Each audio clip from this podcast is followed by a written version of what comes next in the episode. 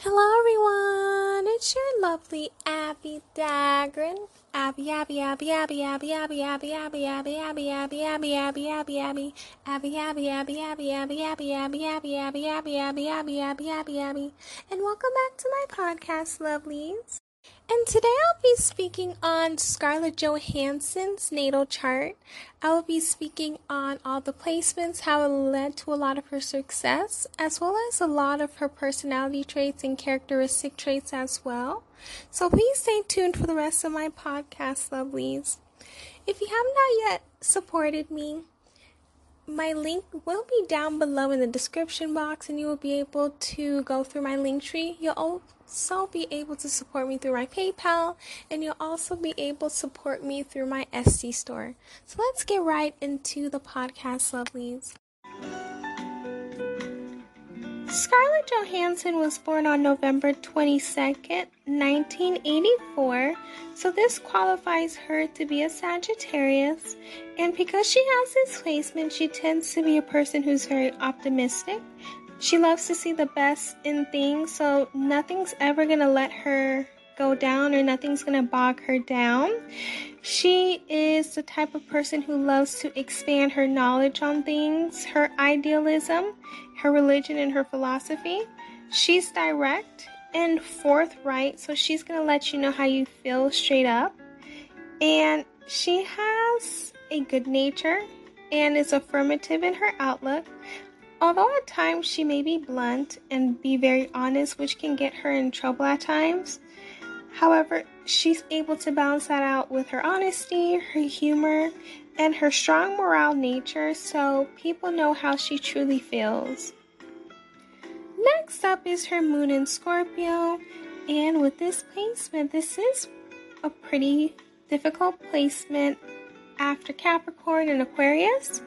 Having this placement, she is very alluring. She's very intuitive, so she's able to understand people and get to know people before she even gets to know them. She can just look at someone and just know their vibes and know the kind of person they are.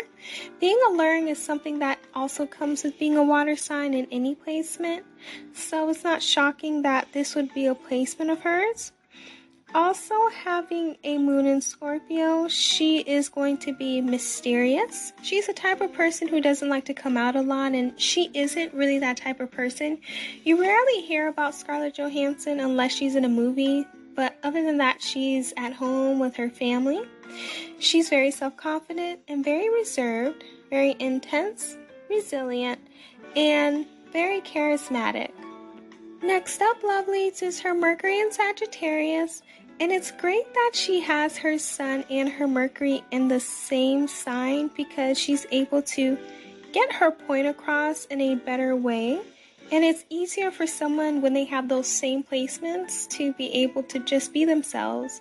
So she loves plenty of good conversations and discussions. And she's the type of person when she's convicted about something, she's going to make sure it gets done. She's very enthusiastic and uplifting. She can be a natural leader or a teacher. She loves philosophy and she loves to talk about things that deal with order. She's very frank, she's verbally eloquent, and she may be a great entertainer, which she is. She's an actress. She will talk about any topic, and she's the type of person that has positive motivation and always speaks her mind on different topics. Next up is her Venus in Capricorn. She's the type of person that will show her love through responsible and logical gestures instead of romantic actions. So, Venus in Capricorn or Capricorn, they tend to be romantic, but in a way that people will not really understand. So, she may do it through intelligence and determination. If she really loves you or anyone with this placement, they'll be very shy about it and they'll hide their love and admiration of you because you know they're like conservative with their love and they don't really like to show emotions. So, having this, she's going to be very hardworking. She'll show her love through hard work and buying things for her loved ones. She tends to be a very mature person. She's very responsible, so her loved ones can depend on her. She loves to be successful and she loves to be socially validated. Next up, lovelies, is her Mars in Aquarius, and with this placement, she gets her innate desire to learn and she gets her drive from wanting to learn different things and getting to learn everything she can. So she's the type of person that has ideas and opinions that are very inventive, but also original. But sometimes people or society may see it as being eccentric or offbeat, and that's something that comes with Aquarius energy, which is something that anyone with any Aquarius placement or being an Aquarian should embrace, even though people may think you're eccentric or offbeat. It's you, and it's something that's beautiful. And in times to come, that thing that people consider eccentric or offbeat will be the trend. So she loves to do group goals, she loves to work in groups, and she's not the type of person that talks about like authority, like we're just all equal, we're all the same.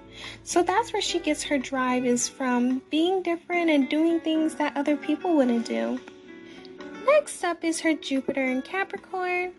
So, having this section, she's the type of person that gains wisdom and experience to add to her tried and true methods.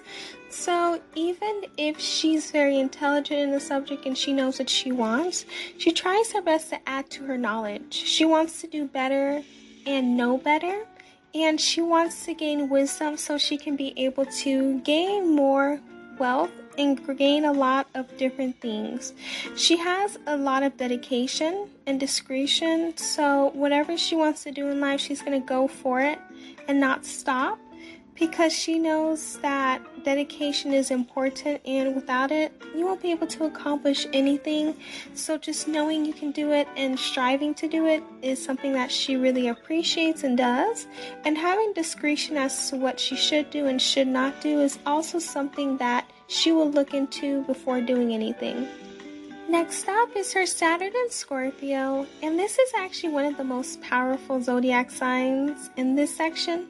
So, with this, she can be very secretive, but she has a lot of power in that secretness. So, she doesn't really want people knowing what she's doing or knowing what is being done around her. She will release emotional energies and she could be reluctant about it. This is due to her not really wanting to show how she feels because maybe something happened in her past and by her showing how she felt, it did something negative to her. So she will need to try her best not to repress her energies entirely because I know at times you may need to like be professional, but when it's time for her to show her emotions, she needs to know that it's okay. Or anyone with this placement needs to know that it's okay to show your emotions and how you feel. Next up is her Uranus in Sagittarius. And because of this, she is like a renaissance person and she loves to dabble in different things. She loves to do things that are different and loves to do things that other people may not do. You know, being a Sagittarius, she does have a Sagittarius stellium.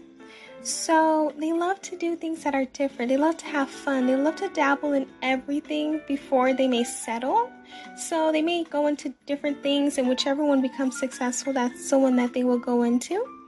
But it's something good because at least they'll be able to know different things and having that Renaissance spirit and having that Renaissance energy around them, they're able to get to know about people and get to know about different things that are important and different things that are not important, but they just get to explore so much in life. So they they at times are really fulfilled with this placement. Next up is her Neptune in Capricorn, and with this, she tends to focus on ways to increase her power, wealth, and her influence as well. This is done in a way that helps with idealizing work. So, knowing that to her, work is very important, and in order for her to gain a lot of her goals, she's going to make sure that she works very hard. She is practical and has the ability to attain reasonable goals. Practicality is something that she may stress and something that will help her in actually attaining her goals. But she also needs to be a person that knows when to stop and when it's okay to take a rest and just relax and just enjoy everything that she has accumulated in life because she's the type of person that is selfless and giving. And that's why in a way it's good to have this placement because you can balance it out. However the part in working very hard can be outweighed and it can be very stressful for her. So knowing that it's okay to take a rest and knowing your limits is important with this placement. Next up is her Pluto and Scorpio, and this is due to her being a part of a generation that was born between 1984 and 1995, which makes her millennial. So she does have an obsession with intensity, things that are considered not popular, facing things that are scary. And she wants a collective movement, revolution. This is the themes of someone with a Scorpio Pluto or anyone born in the millennial generation. And also, she is a type of person that likes to look deeper into a situation that's going on and really wants to know what's going on behind the scenes. So, having a stellium in Scorpio really gives her that mystery, really gives her that intuition that she needs in order for her to know what's going on in any situation and looking deeper into anything that's needed. Next up is her North Node in Taurus. With this placement, she will need to develop these attributes in order to uncover these hidden gifts and talents. So she will need to have loyalty, awareness of boundaries, taking things one step at a time, a sense of self worth, Awareness of personal values, patience, honoring expressed needs of self and others, enjoying the five physical senses, having gratitude, forgiveness, persistence, awareness of nurturing people around her, finding a way to be financially independent without alienating others, learning the way of the builder, connecting with the earth, asking for assistance without becoming dependent, learning from others' experiences, and using her knowledge to build the future that she can foresee herself. So, this is what she would need to have in order for her to gain all the things that she would need to gain.